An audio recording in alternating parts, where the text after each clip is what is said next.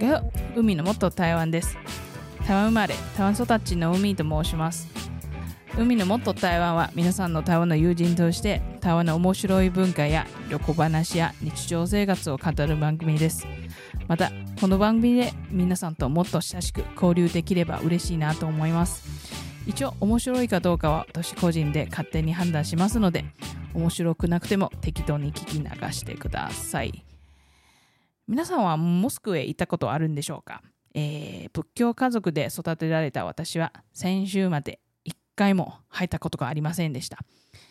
もともとは何年前、シンガポールに出張するときに、あの、シンガポール最大のサルタンモスクに、あの、訪ねるつもりでしたけど、あの、仕事が忙しくて、すれ違いました。そして先週はやっとイスラム教の講座を参加するきっかけで、あの、初めてモスクに入りました。私が訪ねたのは、あの、台北モスク。まあ、台北一広い公園の大安森林公園のすぐ横にある、まあ、台湾最初のモスクっていうところなんですね。正直、あの、イスラム教に対しては、あの、学校の教科書と、あの、ニュースで知ることができませんでした。えー、どこまでか現実なのかわからないし、えー、私個人としてあの一番国際化した時期、つまりあの日本に交換留学した時もあいにくイスラム教の友達に出会うことがありませんでしたんで、うん、なかなか想像しがたいです。えー、ちなみにあの個人的としてはあのモスクはなぜかあのキリスト教会よりもはるかに遠い存在っていうか、本当に親しみを感じられませんでしたね。まあ、台北モスクの外にはあのきちんとあの自由見学歓迎と書いてあるのに、一回も入れようとは思っていませんでした。うーん、なぜかっていうと、まあ、考えてみたら、多分、イスラム教のことについて詳しくないので、何か失礼なことでもしたらやばいなっていう気持ちがあるからではないかなと思って。でもまあ幸い今回はあの見学する前にきちんとイスラム教を説明してくれる講座があったので安心して入りました。えー、今回の講座の先生の家系はですね60年前にあの国民党と一緒に台湾まで移住してきた外商人なんです。えー、先生のお父さんはですね、軍人で、そして雲南省出身のイスラム教徒です。えー、イスラム教ではあの共同同士しかあの結婚できませんのであの先生のお母さんもイスラム教徒なんです。このようなイスラム外商人家系は台湾でおよそ5、6万人しかいません。その多くは東園または高尾、つまり軍隊、軍営の周りにあまあ、それが多いですね。もっとすごいのは、まあ、雲南省出身の軍人はですね、大体第二次世界大戦の時、ミャンマーまたはタイで私鉄な戦闘を経て、やっと台湾にたどり着いた人が多いです。うん、つまり原満潮の人生を歩んだ方が少なくありません。ましてあの一生ふるさとに戻られない方も結構います。まあ本当に国家のためにあの命を捧げた方なんですね。まあその先生のお父さんもその一人なんです。もともとはあの雲南省で結婚したんですけれども戦争でミャンマーまで行ってそれから台湾に来て元の妻と離れ離れになって生きているか死んだのかもわからないままもう一人の娘が生まれた生まれたのも知らないまま台湾で新しい家族を作りましたようです。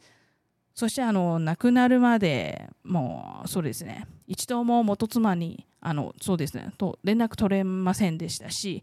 あの娘に会ったこともありませんでした。これで再び思うのはまあ本商人も大変なんですけれどもこのような苦労してきた外商人も少なくありませんねと時代の悲劇というものは本当に聞けば聞くほど切なくなります。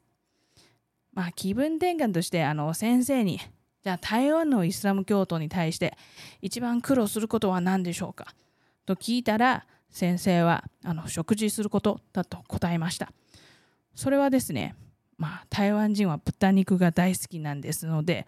ほぼの料理は豚肉や豚油、豚骨の骨などを使っちゃうので、念のため、あの、外で食事することは、あの、なんていうか、ベジタ料理を頼んだ方が一番安心です。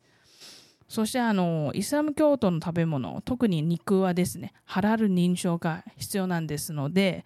本当にハラル認証がないと外での食事は大変なんです。まあ興味深くあの講座を聞いてからモスクの見学もあの始まりまして、えー、運がよくあの礼拝の場所やあの清める場所も回ることができました。イスラム教ではあの愚僧崇拝は排除するあの一神教なんですのでモスクではあの一切の神様の像またはあの動物の像が見えません。あの大体星や月、まあ、植物などの像を使うのが基本なんです。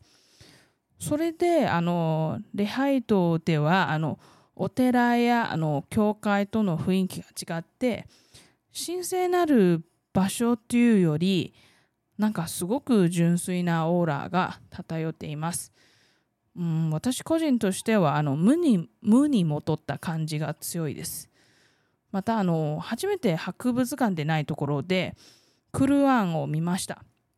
えー、近い距離でクルアンを見ると本当にアラビア語で書いてあることを確認できました。なのに、まあ、礼拝島にいる教徒たちは簡単にそれを読み上げました。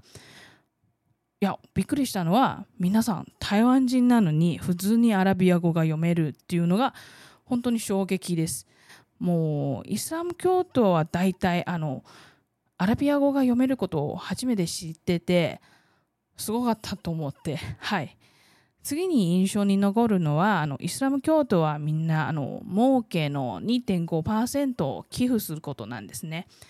まあ、私だ私が知ってる限りあのユダヤ教では10%で、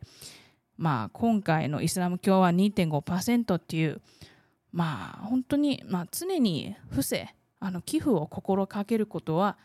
やはりどの宗教だって素敵だと思います。最後にインパクトが残るのはあの綺麗好きなところなんです。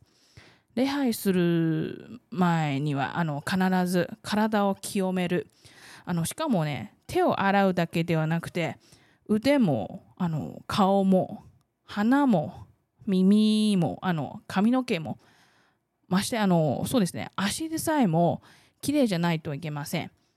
まあ、豚を食べないのもあの豚は雑食なのであの食べ物としてはきれいじゃないあの病気にかかる可能性があるからっていうわけです。もう本当に今回の見学は生きている京都の清める場所だけではなくて亡くなった京都があの土に帰る前にあの最古の清める場所も見えましたのですごいなと思います。えー、そうですねあの説明によりますとあの亡くなった京都の最後はですね体に白い布だけまとめて土に入れることなんです。それもなんかあのなんていうか綺麗なんですね最後まで。そうですね今思うのがあの文化って本当に様々なんですね。このような多様性に出会えるのも幸せだと思います。えーもう一つ思いついたのはですねあのうちの16番じいちゃんとおばあちゃんのことを面倒を見てくれるそういうインドネシアから来たあのうちのホームヘルパーのあゆさんのことです。えー、あゆさんももちろんイスラム教徒ですし、えー、きっとあの台湾でいろいろ不便なことを体現してきたではないかなと思ってそれで本当に感謝しないといけないと思います。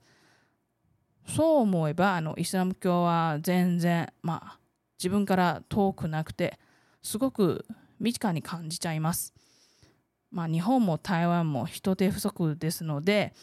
こうして遠く思うあの文化だっていずれ近くに触れることが多いという日がなという日になるんでしょうね。もっと理解し合えるあの日が訪れますように。私ももっと心かけていきたいと思います。それではまた次回。再见。バイバイ。